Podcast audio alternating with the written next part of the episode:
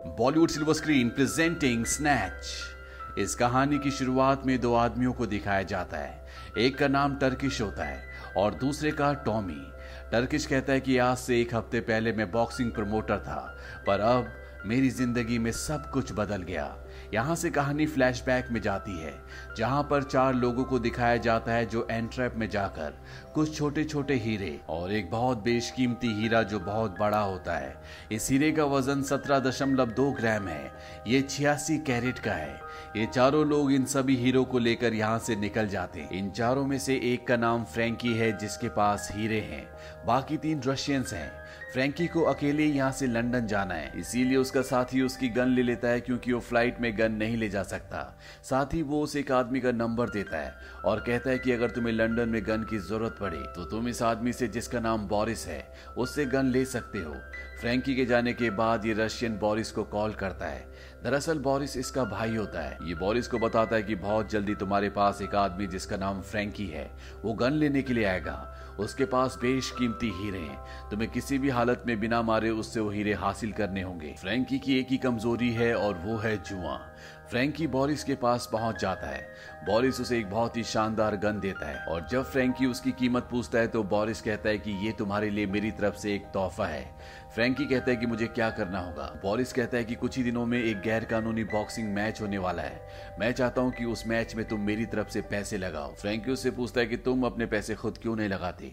Boris उसे बताता है कि जो लोग पैसे लगवाते हैं, मैं उनका कर्जदार हूँ, मैंने उनके बहुत पैसे देने इसीलिए मैं चाहता हूँ कि तुम मेरी तरफ़ से पैसे लगाओ। फ्रैंकी उसकी बात मान जाता है। फ्रैंकी के जाने के बाद बॉरिस एक आदमी के पास जाता है जो गैर कानूनी काम करता है। बॉरिस उसे कहता है कि तुम्हें मेरे लिए काम करना होगा। तुम्हें एक आदमी को लूटना है। इसके बदले मैं तुम्हें पचास हज़ार डॉलर दूँगा। लुटेरा बॉरिस का काम करने के लिए मान जाता है। वहीं दूसरी तरफ़ टर्किश को और टॉमी को दिखाया जाता है। ये दोनों वही है जिनके दिमाग में पूरी कहानी चल रही है।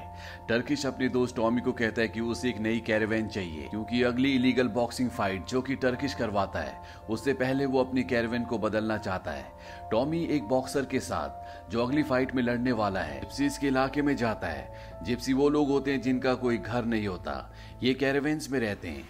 साथ ही ये हर तरह के गैर कानूनी काम भी करते हैं। टॉमी यहाँ पर मिकी नाम के एक जिप्सी से मिलता है, जिससे वो एक कैरेवेन खरीदता है। और जैसे ही उस कैरेवेन को अपनी गाड़ी के साथ फिट करके थोड़ा सा आगे बढ़ते हैं तो उसके टायर निकल जाते हैं। दरअसल मिकी ने इनके साथ धोखा किया है। टॉमी कहता है कि मुझे मेरे पैसे वापस चाहिए। मिकी कहता है, तेरा जो बॉक्सर है, इसके और मेरे बीच में फाइट हो जाए। जो जीतेगा, पैसे उसके। मिकी और उस बॉक्सर के बीच में फाइट होती है। शुरू में वो बॉक्सर मिकी को बहुत बुरी तरह से मारता है। पर मिकी एक ही पंच में उसे धराशायी कर देता है। दरअसल मिकी भी अपने एरिया का चैंपियन बॉक्सर होता है। पर अब टॉमी के दोस्त टर्किश के आगे सबसे बड़ा सवाल ये है कि वो अगली फाइट में किस बॉक्सर को उतारेगा। इसीलिए टर्किश मिकी को बुलाता है और अगली फाइट में उसे लड़ने के लिए कहता है। मिकी अगली फाइट लड़ने के लिए मान जाता है। टर्किश मिकी को कहता है कि तुम्हें फोर्थ राउंड में हारना होगा। दरअसल सारे मैच पहले से फिक्स होते हैं। इसी तरह से बुकी पैसे कमाते हैं। वहीं अब फ्रैंकी को दिखाया जाता है जो छोटे छोटे सभी हीरे बेच देता है। हीरे बेचने के बाद वो उस जगह जाता है जहाँ पर बैट लगाई जाती है, जहाँ पर बॉक्सिंग मैच शुरू होने वाला है। यहाँ पर तीनों लुटेरे भी पहुँच जाते हैं। वो लुटेरे जिन्हें बॉरिस ने फ्रैंकी को लूटने के लिए भेजा है। इन्हें फ्रैंकी चारों तरफ़ कहीं भी नहीं दिखता। इन तीन लुटेरों में से दो लुटेरे बैट ऑफ़िस के अंदर पहुँच जाते हैं, ताकि वहाँ से उन लोगों के पैसे जिन्होंने बॉक्सिंग मैच में लगाए ये सारा का सारा पैसा लूट कर यहाँ से निकल लें। लेकिन पैसा यहाँ से जा चुका होता है, इसीलिए लुटेरों के हाथ कुछ भी नहीं लगता। ये यहाँ पर बहुत तोड़फोड़ करते हैं, पर इससे पहले कि ये यहाँ से बाहर निकलते दरवाजे बंद हो जाते हैं, ये दोनों अंदर लॉक हो जाते हैं। साथ ही सीसीटीवी कैमरे में इन्हें रिकॉर्ड भी कर लिया जाता है, पर तभी इनका तीसरा साथी आता है और दरवाज़ा खोलता है। ये तीनों की तीनों यहाँ से निकल जाते हैं, पर इससे पहले कि ये गाड़ी से यहाँ से निकलते इन्हें फ्रैंकी दिख जाता है। ये फ्रैंकी को बेहोश करते हैं और उसका ब्रीफ केस, जिसके अंदर वो बेशकीमती हीरा है, उसके हाथ से बंधा होता है। इसीलिए इन तीनों को उसे अपने साथ लेकर जाना पड़ता है। वहीं अंदर बॉक्सिंग मैच शुरू हो जाता है और मैच शुरू होते मिकी अपने ओपोनेंट को एक जोरदार पंच मारता है। एक ही पंच में वो बॉक्सर धराशायी हो जाता है। हालाँकि मिकी को चौथे राउंड में हारना था और मिकी ने उनकी बात नहीं मानी और बॉक्सर को पहले राउंड में हरा दिया, जिस वजह से टर्किश के बॉस का बहुत नुकसान होता है, क्योंकि उसके बॉस ने सारे पैसे मिकी के हारने पर लगाए थे। ये बात उसके बॉस को बिल्कुल पसंद नहीं आती। ये बहुत बड़ा और बहुत खतरनाक आदमी है। टर्किश का बॉस वहाँ से निकल जाता है। टर्किश जानता है कि उसका बॉस उसे नहीं छोड़ेगा। इसीलिए वो सीधा अपने ऑफ़िस जाता है, ताकि सारे पैसे लेकर देश छोड़कर निकल जाए। पर इससे पहले क्यों निकलता, उसका बॉस वहीं पर आ जाता है। और टर्किश से कहता है कि कुछ दिनों बाद मेरी एक बहुत बड़ी इलीगल बॉक्सिंग फाइट है। और मैं चाहता हूँ कि तुम उस जिप्सी को, यानी कि मिकी को एक बार फिर से फाइट के लिए लेकर आओ। लेकिन इस बार उसे चौथे राउंड में हारना होगा। टर्किश का बॉस उसके सारे पैसे लेकर वहाँ से निकल जाता है। टर्किश और टॉमी एक बार फिर से मिकी के पास जाते हैं। लेकिन मिकी फाइट करने से मना कर देता है। वहीं उन लुटेरों को दिखाया जाता है जिन्होंने फ्रैंकी को किडनैप किया है, जिसके पास हीरा है। वहाँ पर बोरिस आता है। लुटेरों को पता है कि उसके पास हीरा है। इसीलिए बोरिस से हीरे का आधा हिस्सा मांगते हैं। बातों ही बातों में लुटेरे बोरिस का नाम ले लेते हैं।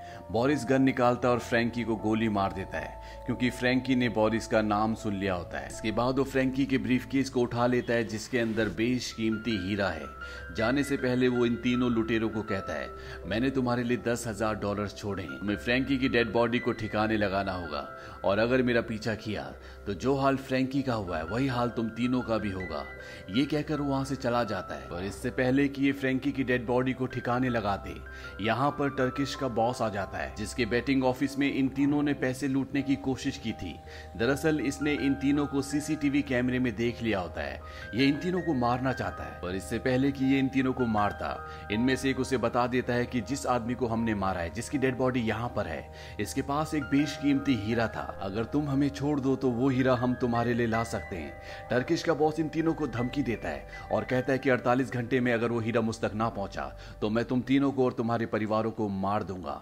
ये कहकर वो वहाँ से निकल जाता है। पर इनकी मुसीबत अभी भी नहीं टलती। इन तक फ्रैंकी जिसने हीरा चुराया था, जिसे बोरिस ने मार दिया, उसका बॉस यहाँ उसे ढूंढते ढूंढते पहुँच जाता है और इनमें से एक को गन पॉइंट पर ले लेता है। लुटेरे को बताना पड़ता है कि बोरिस ने उसे मार दिया, और हीरा भी उसी के पास है। वहीं दूसरी तरफ़ टर्किश के बॉस को टर्किश का कॉल आता है, और वो उसे बताता है कि मिकी अब फाइट नहीं करना चाहता। टर्किश का बॉस कहता है कि उसे फाइट करनी होगी, और वो मिकी की मॉम का कैरेवेन जला देता है।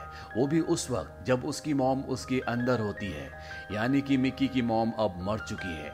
इस बात से मिकी का भाई और मिकी पूरी तरह से परेशान हो जाते हैं, पर मिकी के चेहरे पर एक अजीब सी खामोशी होती है। अगली सुबह यहाँ पर टर्किश और टॉमी आते हैं। इससे पहले कि वो मिकी से कुछ कह पाते। मिकी उन्हें कहता है कि मैं फाइट करने के लिए तैयार हूँ। वहीं बोरिस, जिसके पास हीरा है, वो एक ज्वेलरी शॉप में जाता है। दरअसल वो हीरा बेचना चाहता है। इसी ज्वेलरी शॉप के ऑफ़िस में फ्रैंकी का बॉस जो हीरे को और बोरिस को ढूंढ रहा है, वो बैठा होता है। तभी इंटरकॉम में उन्हें बताया जाता है कि कोई आदमी है जो बेशकीमती हीरा बेचना चाहता है। और जब ये सब के सब स्क्रीन पर देखते हैं तो ये समझ जाते हैं कि ये बोरिस है। इसी के पास वो बेशकीमती हीरा है। ये बोरिस को कार की डिक्की के अंदर बंद करके घर के अंदर जाते हैं। घर के अंदर इन तीनों को हीरा मिल जाता है। वहीं घर के बाहर टेलीफोन बूथ पर एक आदमी को दिखाया जाता है। ये उन्हीं लुटेरों का साथी है जिन्होंने फ्रैंकी को किडनैप किया था। ये अपने साथियों को बताता है कि बोरिस यहाँ पर आ चुका है और उसे कार के डिक्की के अंदर बंद किया गया है। उसके दोनों साथी यहाँ पर पहुँच जाते हैं और जब फ्रैंकी का बॉस हीरा लेकर अपनी गाड़ी से वहाँ से निकलता है तो ये तीनों भी अपनी गाड़ी से उसका पीछा करते हैं। वहीं दूसरी तरफ़ टर्किश और टॉमी को दिखाया जाता है, जो मिकी के घर से लौट रहे होते हैं। इन दोनों के बीच में बहस होती है और बातों ही बातों में टॉमी टर्किश के दूध की बोतल बाहर फेंकता है। दूध की बोतल फ्रेंकी के बॉस की गाड़ी के शीशे पर जाकर गिरती है, जिससे उन्हें आगे कुछ भी नहीं दिखता और उनकी गाड़ी का एक्सीडेंट हो जाता है। एक्सीडेंट के तुरंत बाद बोरिस, जिसे कार की डिक्की के अंदर बंद किया गया था, वो बाहर निकल जाता है। लेकिन उसका चेहरा पूरी तरह से कवर्ड होता है, उसे कुछ भी नहीं दिख रहा होता। और तभी पीछे से लुटेरों की गाड़ी आती है और वो गलती से बोरिस को अपनी गाड़ी से उड़ा देते हैं। यहाँ पर फ्रेंकी का बॉस और फ्रेंकी के बॉस का जो आदमी है, ये दोनों के दोनों पास के एक बार में जाते हैं। और तभी यहाँ पर तीनों लुटेरे पहुँच जाते हैं। दरअसल ये किसी भी कीमत पर हीरे को हासिल करना चाहते हैं। हीरे का ब्रीफ केस फ्रेंकी के बॉस के पास होता है। तीनों लुटेरे उस पर गन तान देते हैं। पर तभी यहाँ पर बोरिस भी पहुँच जाता है, जो बुरी तरह जख्मी होता है। दरअसल एक्सीडेंट होने के बाद भी वो बच गया होता है। उसे भी हीरा चाहिए, पर तभी फ्रैंकी के बॉस का आदमी जो अंदर होता है, ये एक शार्प शूटर है। वो अंदर से कई गोलियाँ चलाता है, जिस वजह से बोरिस की मौत हो जाती है। और तीनों लुटेरे मौके का फ़ायदा उठाकर हीरा लेकर वहाँ से निकल जाते हैं। लेकिन फ्रैंकी का बॉस और उसका शार्प शूटर इन तीनों लुटेरों तक पहुँच जाते हैं। ये तीनों लुटेरे अब फंस चुके हैं। अगर हीरा इन तीनों ने इन दोनों को नहीं दिया तो ये इन्हें मार देंगे। अगर ये हीरा इन्हें दे देते हैं तो टर्किश का बॉस जिसके ऑफ़िस में इन्होंने लूटपाट करने की कोशिश की थी, जिसने इन्हें 48 घंटे का टाइम दिया है, वो इन्हें और इनके परिवार को मार देगा। इसीलिए ये झूठ कहते हैं कि हीरा इनके ऑफ़िस में है।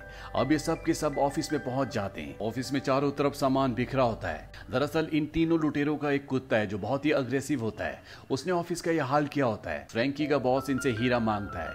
ये हीरा ढूँढने का नाटक करते हैं और एक ज्वेलरी की डिब्बी दिखाकर कहते हैं कि शायद हीरा कुत्ता निकल गया है। फ्रेंकी के बॉस का आदमी जब कुत्ता खोलता है तो बहुत अग्रेसिव होता है। वो पूरी तरह से आउट ऑफ़ कंट्रोल होता है।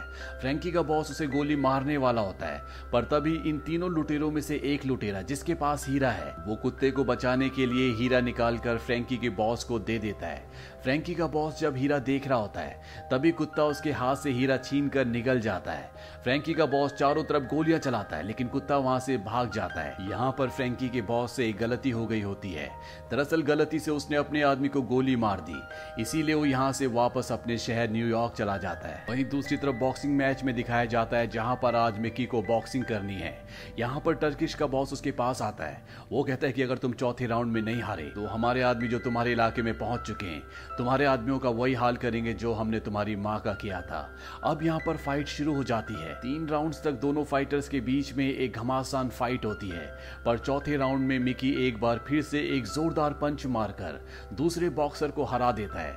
यानी कि मिकी ने एक बार फिर से उन्हें धोखा दिया है। वहीं मिकी के इलाके में दिखाया जाता है कि उन्हें पहले से पता था कि यहाँ पर कुछ लोग उन्हें मारने के लिए आए इससे पहले कि वो लोग इन पर हमला करते, मिकी के लोग उन सबको मार देते हैं। और जब टर्किश का बॉस बाहर अपनी गाड़ी के पास आता है तो उसकी गाड़ी में भी मिकी के लोग होते हैं, जो टर्किश के बॉस को मार देते हैं। इसके बाद मिकी यहाँ से अपने आदमियों के साथ निकल जाता है। दरअसल मिकी अपने ऊपर ही पैसे लगाता था, और फाइट जीतने के बाद उसने अब बहुत सारे पैसे कमा लिए अगली सुबह टर्किश और उसका दोस्त टॉमी मिक्की के इलाके में, जहाँ पर उन्होंने कैंप लगाया था, वहाँ पर जाते हैं। पर यहाँ से सारे के सारे जिप्सी अब जा चुके होते हैं। रात को यहाँ पर बहुत खून खराबा हुआ था, इसीलिए यहाँ पर पुलिस आई होती है। पुलिस इन दोनों से पूछती कि तुम यहाँ पर क्या कर रहे हो? पर इससे पहले कि ये कोई जवाब देते, ये उस कुत्ते को देख लेते हैं जिसके पेट के अंदर हीरा है। इन्हें नहीं पता कि इसके पेट के अंदर हीरा है। ये पुलिस को झूठ कह देते कि हम यहाँ पर कुत्ता घुमाने आए थे।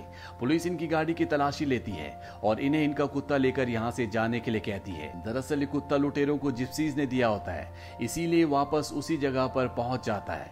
लुटेरों को ये बात पता होती है, वो भी इस जगह पहुँच जाते हैं, लेकिन पुलिस उन्हें पकड़ लेती है और जब वो उनकी गाड़ी की तलाशी लेती है तो उनकी गाड़ी में फ्रैंकी की डेड बॉडी होती है, इसीलिए पुलिस उन तीनों को पकड़ लेती है। टॉमी और टर्किश कुत्ते को लेकर जब अपनी गाड़ी से जा रहे होते हैं तो लुटेरे कुत्ते को टॉमी और टर्किश के साथ जाते हुए देखते हैं। जब ये दोनों रास्ते में होते हैं, तभी कुत्ता भौंकना शुरू कर देता है उसकी तबीयत खराब हो जाती है। और यहाँ से कहानी वापस प्रेजेंट में आ जाती है, जहाँ पर टर्किश और टॉमी ये पूरी कहानी किसी को सुना रहे होते हैं। इसके बाद ये बताते हैं कि कुत्ते के पेट के अंदर डॉक्टर को हीरा मिला। दरअसल इनके सामने हीरो का एक व्यापारी होता है, जिसे ये हीरा बेचना चाहते हैं। और ये हीरो का व्यापारी और कोई नहीं, बल्कि फ्रेंकी के बॉस का दोस्त है, जो अपने साथी को मारने के बाद वापस न्यूयॉर्क चला गया था। हीरो का व्यापारी एक बार फिर से फ्रेंकी के बॉस को कॉल करता है, और वो एक बार फिर से फ़्लाइट से न्यूयॉर्क के लिए निकल पड़ता है। इसी के साथ ये कहानी यहीं पर खत्म हो जाती है। ये फ़िल्म ईयर 2000 में रिलीज़ हुई थी। आई पर इसकी रेटिंग है 8.3 इस फ़िल्म का बजट था 10 मिलियन डॉलर्स और बॉक्स ऑफ़िस पर इसने कमाई की थी 83.6 मिलियन डॉलर्स की। उम्मीद करते हैं कि ये कहानी आपको पसंद आई होगी।